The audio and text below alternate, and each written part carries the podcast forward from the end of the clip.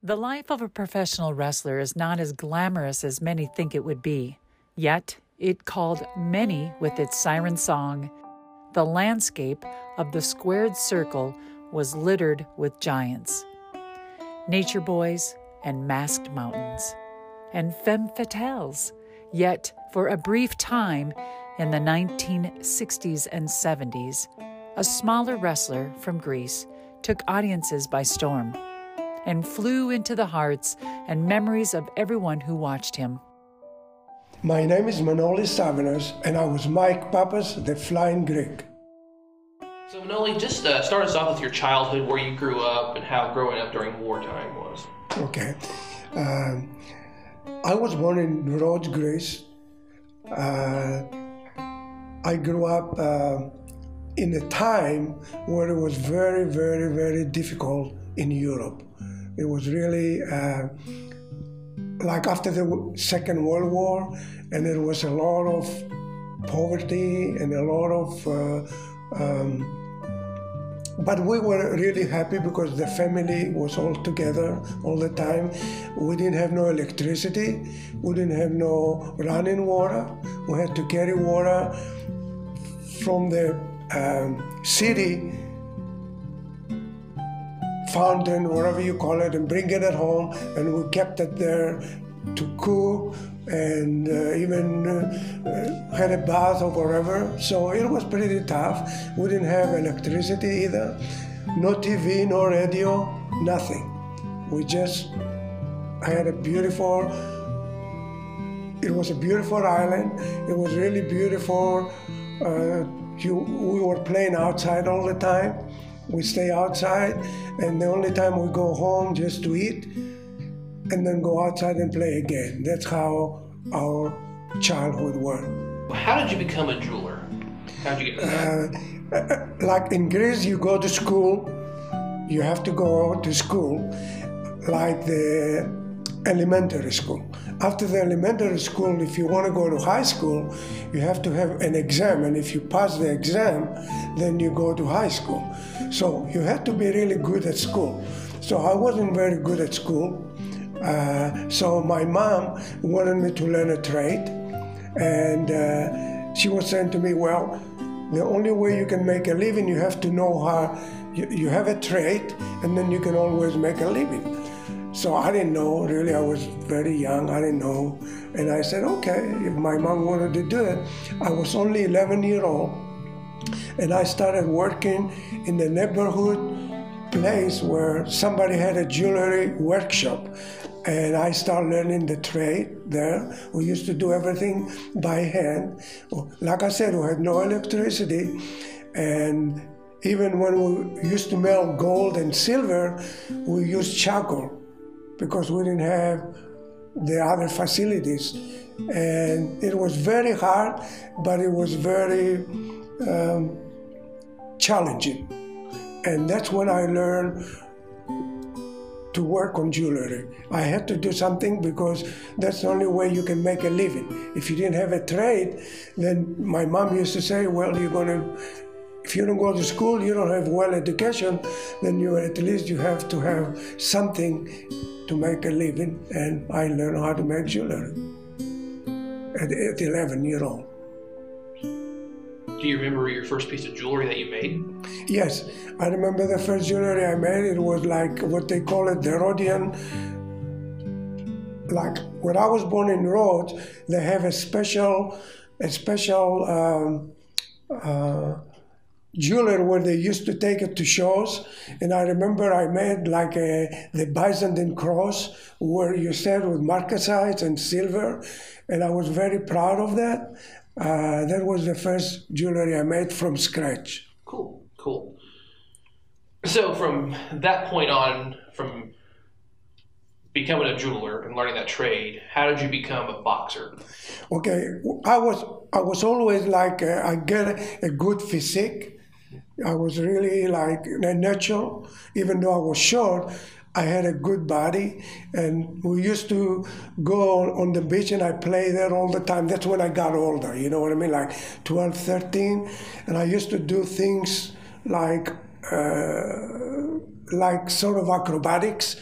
and we didn't have any athletic. Um, uh, like uh, like you have here in the United States, you have the Boys and Girls Town or YMCA. We didn't have any of that. If you wanted to do something, you do it outside anywhere you wanted. It was no gym, nothing.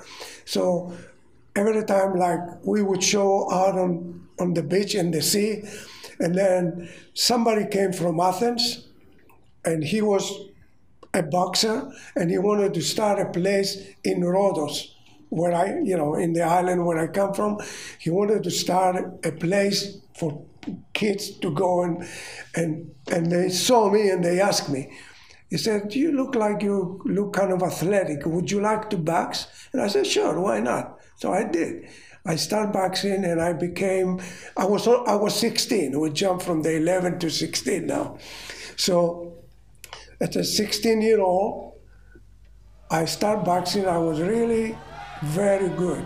And I mean, I don't say this because uh, it's me, but it was in the paper, it was on the radio. They advertised me because they thought I would become the champion, boxing champion in Greece at that time in my weight class where I weigh welterweight. I would say about 158 to 160 pounds, which is 70 kilos. So, but my mother didn't like me to do that, and I quit doing that, and I was very bitter about it, and I haven't done it until later. So, after you had gotten to boxing and kind of stopped doing it, um, tell us about when you finally moved out and headed toward Australia. I always wanted to have my own business. So when I was growing, when I was growing up in Greece, when I quit boxing, I was very bitter about it. But then what happened?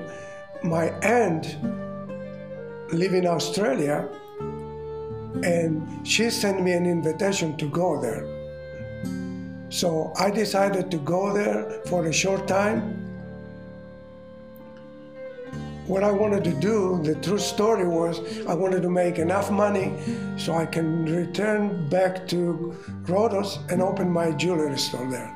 This is the reason I accepted my aunt's invitation to go to Australia. So I immigrated in Australia when I was 18 years old. I just left Greece. I went to Australia and I started working in a jewelry uh, shop there used to make by hand again, Bengal bracelet, locket, all, the, all this kind of stuff. But I was always very uh, athletic, like I said, and I was getting kind of very boring sitting there all the time. So I promised my mom I wouldn't go back to boxing, but I couldn't stand it. I didn't keep my promise. So I went back and I started boxing in Australia. And I was very good, of course, in boxing. And I had my first match at Festival Hall, Australia, and I won my first match. I keep on working out every day, and I was going, I didn't have a car at that time, and I was traveling by tram. And as I was going, there was another Greek boy there, and he was looking at me and he said, You look kind of athletic person. And I said, Yes, I, am a boxer, I'm boxing. And he said, Well, I'm a wrestler. He said, Why don't you become, I, you know, why don't you like to come and become a wrestler? I said, No, I don't like wrestling, I like boxing. And that's the story. So finally, one day, I decided, I said, Well, I might as well try wrestling because, like I said, I was always kind of, you know, I wanted to try different things. So I did. I went to with this person and I tried wrestling and I like it. I said, oh my God, I never thought I would like it so much. So I've been training with him and I really enjoyed it. So I wanted to become a wrestler, but I never thought it's a professional wrestling.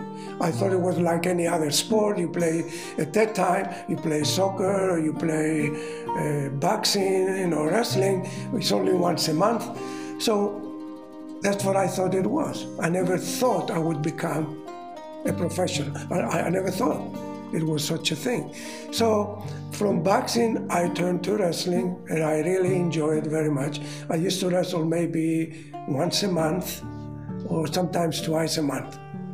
Okay. What type of training did you go through to become a wrestler? Okay, what I did, uh, the training I did, it was like in a police station where the, it, it was a police coach and he was teaching us the Greco-Roman style. And then from the Greco-Roman, I went to freestyle.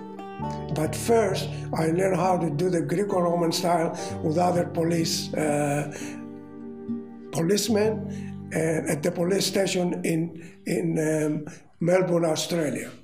And from there, that's when I met some other professional, and I started doing professional wrestling.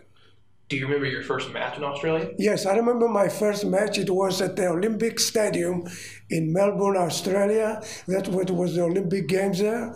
And I wrestled against, his name was Alex Giacomus. And I beat him in about 15 minutes. It was a very good match. I enjoyed very much. And everybody told me that I was had a very good future in wrestling and I believed it, and I th- wanted to do it more often. Hey everyone, this is Madusa, made in the USA, Madusa, baby. Make sure you stay tuned to the next episode of Mike Pappas, The Flying Greek. The Flying Greek is a Jason Brasier production. Also, watch out for the Flying Greek documentary film. You can learn more about Mike Pappas at mikepappas.net.